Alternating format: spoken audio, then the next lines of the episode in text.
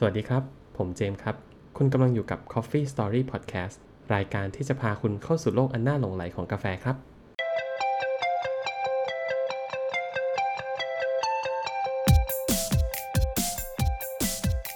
สวัสดีครับทุกคนกลับมาพบกับ Coffee Story by The Proof c o b u Coffee อีกครั้งนะครับ สวัสดีครับทุกคน ก็ผมคิดว่าส่วนใหญ่ที่ฟังไปที่แล้วเนี่ย น่าจะ งงกันแน่นอน อืมผมฟังตอนแรกกับผมก็ตอนคุณแบงค์เล่าให้ฟังตอนแรกหรือไปศึกษาแรก ๆ ก็งงเหมือนกันว่าอะแล้วมันไปแบ่งกันตอนไหนว่ามันมันเวทมัน dry อะยังไงก็ตามเดี๋ยววันนี้เราจะเล่าเรื่อง dry process กันเนาะหรือ natural process ใช่ ก่อนก่อนจะไปถึงตัว process ใหม่เนี่ยเราทบทวนความรู้ก่อน คอร์สฟื้นฟูความรู้เนาะของคราวที่แล้วอ่านะครับลักษณะเด่นเนาะของ wash process หรือว่า wet process ก็คือมีขั้นตอนของการ depulp เนาะคือการเข้าเข้าเครื่องปอกเปลือก แล้วก็ล้างเมือกออกจนหมดแล้วถึงจะเอาไปตากแดดอืมอืมใช่จำจำขีดเส้นใต้สองเส้นตรงการเข้าเครื่องปอกเปลือกตรงนี้แล้วก็ล้างเมือกเนาะมีการเข้าเครื่องปอกเปลือก แล้วก็มีการล้างเมือกอะใช่ครับ หรือก็อาจจะจำไปนิดนึงว่ามันจะผ่านน้ำทุกขั้นตอนเลยอืมจนไปตอนสุดท้ายคือเอาไปตากก็ได้เหมือนกันอ่าอืมแต่ต่อมาเนี่ยเออเริ่มเริ่มเลย ซึ่งด y โปรเซสเนี่ย จริง ๆ มันง่ายแบบง่ายมาก ในวิธีการแบบทำ block flow หรือทำเป็น flow ให้ดูง่ายๆนะครับ เพราะวิธีการของ dry process เนี่ย คือ just เลยนะครับ เก็บผลผลิตมาหรือเออเป็น cherry coffee มาเนี่ย เสร็จแล้วก็มาทำการแยก coffee cherry ที่ดีกับ coffee cherry ที่ไม่ดีออกจากกัน แล้วก็เอา coffee cherry ที่ดีเนี่ยไปตากฮะอันนี้คิดว่าแบบพอดแคสต์เราเงียบเพราะว่าเฮ้ยมีอะไรหรือเปล่าจริงๆ ไม่ใช่นะครับอะก็ มันมันมีแค่นี้แหละเท่านี้จริงๆนะครับใช่ ถึงเป็นชื่อที่มาจึงเป็นคำว่า dry process เนาะเพราะมันผ่านน้ำน้อยมาก มันมีแค่การผ่านน้ำตอนที่เราเอาไปคัดแยกตอนแรกจริงๆว่าอันไหนแบบพวกเศษผง พวกเชอร์รี่ที่คุณภาพไม่ได้เนี่ย พอมันลอยขึ้นเหนือน้ำก็ก็ตักออก หยิบเชอร์รี่ที่เหลือ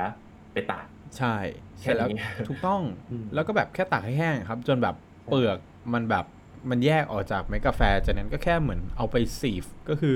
สมมติมันแห้งดีแล้วอะครับ เปลือกมันก็แทบจะแยกชั้นกับเมล็ดกาแฟหมดแล้วเนาะอืมก็แค่ไปแบบไปเอาออกแค่นั้นเองเออมันจึงเป็นที่มาว่าชื่อเล่นอีกอันหนึงของมันก็คือ natural process เนอะเพราะว่าอืมจริง ๆ มันผ่านกระบวนการต่างๆ หรือใช้เครื่องจักรน้อยมากๆใช่ธรรมชาติธรรมชาติก็คือแบบล่อนๆ เอาฝุ่นออก กรองน้ำออกเอาฝุ่นออก เอาเชอร์รี่ที่ไม่ดีออกหลังจากนั้นก็ตากเลย ตากมันทั้งอย่างนั้นอะใช่ แต่คือถ้าฟังเรามาแบบเอ้ยเกษตรกรทำอะไร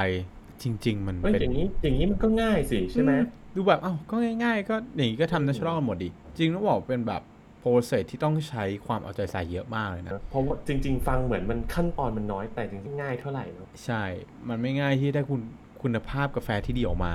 เพราะว่า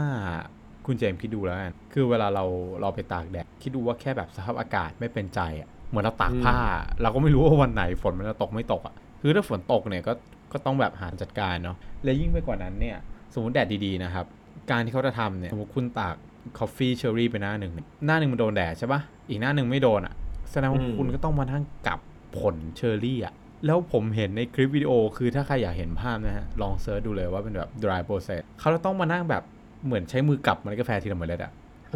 เฮ้ยโหดมากคือผมก็คิดว่าเป็นเอ้ยทำไม process ที่ใช้แรงงานคนเยอะนะเออเออใช้เยอะมากตอนแรกผมคิดเอ้ยทำไมแบบก็ก็คว่ำดี ก็เหมือนเราคว่ำปลาอะไรอย่างเงี้ย ซึ่งจริงๆมันก็อ่าจริงๆก็ทำอย่างนั้นไม่ได้นะครับ เพราะว่าส่วนหนึ่งเวลาเขาทำอย่างเงี้ยเขาก็จะแบบคั้นเมล็ดกาแฟไปในตัวด้วยอะอือืมมเหมือนกับเออถ้าเจอไอ้ที่ไม่ดีอีกก็เอาออกไม่ดีก็เอาออกอ่าเพราะฉะนั้นมันก็เลยเป็นโปรเซสที่แบบ labor intensive อืมใช้แรงแรงงานเยอะมากครับดูง่ายอืมๆแต่จริงๆก็ยากเพราะว่าเวลาเขาตากเนี่ยเขาตากเป็นสองสามอาทิตย์กันเลยนะนะครับแล้วคิดดูว่า โอ้โห คุณติ๊กทีละเม็ดอะ ใช่แล้วแล้วคิดดูว่าเราชงทีนึงอะสิบแปดกรัมกรัอะมอืมคุณว่ากี่เม็ดเออ ใช้กี่ผลใช้กี่เม็ดแล้วเวลาเขาตากเนี่ยตากเขาตากจนแบบ moisture มันอยู่แค่ประมาณ11%นะครับ ก็คือแห้งมากแห้งๆจริง เออ ก็ก็เรียกได้ว่าใช้แรงงานมันก็เลยเป็นที่มาว่าตัวเนี้ยส่วนตัวผมนะ เวลาผมไปเห็นเนี่ย ผมอยากจะเอา natural process มากิน อืมอืมเพราะด้วยความความยากของมัน แล้วเราก็อืมรู้ว่า natural เนี่ย เหมือนกับมันยังแอบมีเปลือกมีน้ำตาลอะไรที่ติดอยู่กับเปลือกอยู่เนี่ยอืมอืมมันให้รสที่ค่อนข้างคอมเพล็กซ์มากกว่าอืมอ่า กินเข้าไปก็แบบ เฮ้ย รู้สึกมันบางอย่าง เออ ที่เราไม่เคยได้กินจากวอช อันนี้ส่วนตัวผมเลยนะ ผมผมก็ค่อนข้างรู้นะ คือวอชเนี่ย เวลาเรากินแล้วอะ มันจะคลีนนะครับ เออคำว่าคลีนครับคลีนคลีนคัพเนี่ยมันคือแบบกินแล้วมันมันสะอาด มันเหมือนกับคุณกินน้ำที่มีความสม่ำเสมอกันเยอะ มันก็จะ เออ รู้สึกดีกินได้เรื่อยๆ แต่ฮันนี่โปรเซสมันเหมือนแบบเฮ้ย เอ้ย ผิด ไอตัว natural process เนี่ย มันมันเหมือนแบบกินแล้วเฮ้ย มันมีกินแล้วอืมรสนู้นโดดมารสนี้โดดมาแบบ เออบางทีก็ไม่ได้คาด คาดฝันนะผมเข้าใจว่าพวก Single Origin เนี่ยชอบมาก process ประมาณนี้ ใช่ใช่เพราะว่ามันมันทำยากเหมือนกัน แล้วก็โปรเซสนี้ที่ดังๆนี่ก็เอธิโอเปียเลยฮะอ่า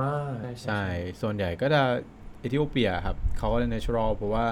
อาจจะเป็นการ introduce จากจากคนที่เขามาช่วยทำในไร่ด้วยครับ อืม แล้วส่วนหนึ่งก็คือพอทำพวกเนี้ยมันก็ขายได้ราคาดีกว่า อืมอ่าดูมีอะไรมีใช่สตอใช่รี่มันดูแบบเฮ้ยคุณไปเล่าได้มันมันยากนะเว้ยอืมมันก็พอก็เพิ่มมูเนี่ลยพค่า อพอคุณฟังที่แบบเราคุยกันแล้วแบบ คุณก็เริ่มน่าอาจจะเข้าใจกันมากขึ้นว่าโอ้เออความแพงมันมีเหตุเหมือนกันเนอะ อ่าใช่ใช่จริง ๆ มันมันค่อนข้าง Amazing นะครับ ไว้พูดไปพูดมาก็จะติดไว้อีกละ คือจริง ๆ เนี่ย เออเออมันก็มีน่าสนใจคือผมเคยอ่านมามันจริง ๆ น่าสนใจมากนะครับ กาแฟเนี่ยอย่างกาแฟผงอะ่ะ คุณเจมส์คิดดูดิ ว่ามันต้องผ่านกี่โปรเซส แล้วได้กาแฟผงมาแล้วขายให้เราในราคาถูกมากอะ่ะอืมเออ คิดดูว่า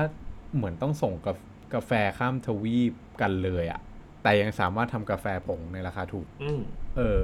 ก็แสดงว่าจริง ๆ แล้วมันก็ต้องมีคนหนึ่งที่ซัฟเฟอร์อยู่อะอ่าใช่ไหมมันก็แบบเป็นเรื่องแรงงานด้วยล่ะฮะเรื่องน่าเศร้าก็อาจจะไม่ต้องคิดมากครับ เราเรากินตามที่นั่นเออ แต่คิดว่าวันนี้ได้ natural กับ dark process เนาะงั้นคุณเจมส์ลอง sum up ให้ผู้ฟังฟังหน่อยอะทีนี้พอเราอะเราเรียน 2 เรื่องแล้วใช่ไหมวันนี้เราฟังครบ 2 เรื่องแล้ว จะเห็นได้ว่าความต่างของ dry process กับ wet process ก็คือ wet เนี่ยเราล้างตลอดขั้นตอนเลยเนอะแบบตอนแรกเราก็เอาไปแยกแยกเสร็จเราไปปอกเปลือก ปอกเปลือกเสร็จเรายังมาเอามาล้างเมือกต่ออีก เพราะฉะนั้นอืมลักษณะเด่นของประเภทนี้คือความคลีนเนาะ อ่าไม่ไม่ไม่เจือปนความสม่ำเสมอดีกว่า กลับการเรามาดูกันที่ dry process dry process หรือ natural process เนี่ยคือน้อยทำน้อยๆเนอะล้างรอบเดียวล่อนล่อนล้างล้างๆแล้วตักทั้งผลเลยอืมความต่างของอันนี้ก็คือจุดเด่นของอันนี้ก็คืออะจะมีรสชาติแฝงจากผลของเชอร์รี่ปะปนมาด้วย ซึ่งอย่างว่าถ้าคุณเป็นร้านกาแฟที่แบบอาจจะเป็นเชนหรืออะไรอย่างเงี้ย คุณต้องการความสม่ำเสมอมากกว่า แต่ถ้า คุณรู้ว่าลูกค้าของคุณเขาแบบอาจจะชอบดื่มสไตล์ที่เป็น Single Origin ราคาสูงหน่อยได้ แล้วก็ชอบความคอมเพล็กซ์เขาไม่ได้มองเรื่องรสชาติที่มันไม่สม่ำเสมอ เป็นเรื่องแย่ แต่มันเป็นความตื่นเต้นเวลาชิมแต่ละดื่มแต่ละถ้วยเหมือนกันอืมนั่นก็คือ wet process กับ dry process ถูกต้องครับคุณเจมส์ก็คิดว่า sum up ได้ดีมากเลย แต่คราวนี้เนี่ย ในสิ่งที่คุณเจมส์พยายาม sum up เนี่ย มัน lead ไปสู่ episode ถัดไปใช่ไหมอืมเพ ราะว่าเอพิโซดถัดไปของเราเนี่ยจะเป็น honey process เนอะซึ่งเป็น process ที่อยู่ตรงกลางระหว่าง dry กับ wet process อืมเพราะฉะนั้นถ้าคุณไม่รู้2 process เนี่ย episode หน้าคุณก็จะฟังแล้วงงเออๆหรือจริง ๆ อาจจะงงตั้งแต่2 episode แรกหรือเปล่าอ๋อก็อย่างที่บอกถ้าสมมติมันงงจริงเนี่ยก็แนะนำให้ไปดู YouTube เอา ก็ได้ครับ ก็ก็ก็จะเห็นภาพมากขึ้นแล้วก็ได้ได้แบบ เออ รู้ว่าเขาทำอะไรกันในแต่ละกระบวนการด้วย แต่ก็อันนี้เหมือนเป็นแบบเป็นเล่าสู่กันฟังละกัน ก็เป็นสิ่งที่พวกเราอยากแชร์ อยากให้ผู้ฟังได้กินกาแฟได้อร่อยมากขึ้น เพราะว่ารู้จักกับมันมากขึ้นอ่าพอไปดูข้างซองแล้วก็แบบ เออ อ๋อ เอ้ยเอ้ยนี่เคยได้ยินเคยได้ยินอืมเออสักนิดสักหน่อยนะ อ่า ใช่ใช่ให้พอแบบ เออ อย่างน้อยเราก็มีความรู้อะไม่ใช่ว่ากินกินไปแล้วอาจจะไม่อินอะไรอย่างเงี้ยอย่างน้อยก็รู้แล้ว เอ้ย ถ้าเป็น washed เราคาดหวังอะไรกับมันได้อืมถ้าเป็น natural เราควรจะคาดหวังอะไรกับมันได้ครับอืมก็คิดว่าน่าจะเป็นประโยชน์สำหรับคนที่ชอบกิน single origin กันเนาะโอเคเลย เพราะฉะนั้นในส่วนของ episode นี้ก็หวังว่าเราจะได้รู้เกี่ยวกับ natural กับ wet process กันมากยิ่งขึ้นนะครับ ส่วน episode หน้านี่ก็คงไม่ต้องเดานะคุณเจมส์ใช่ครับเดี๋ยวตอนหน้าเราก็จะไปติดตามกันว่าไอ้ที่บอกว่า honey process มันอยู่ตรงกลางเนี่ยมันกลางยังไง แล้วทำไมทำไมถึงเรียกว่า honey โอเค ได้เลย ก็ถ้างั้นสำหรับ episode ข้างหน้าเกี่ยวกับ Honey Process เนี่ยจะเป็นยังไง เดี๋ยวเรามาติดตามชมกัน ติดตามฟังกันสำหรับ episode นี้ก็ขอลากันไปแต่เพียงนี้นะครับ สวัสดีครับ สวัสดีครับ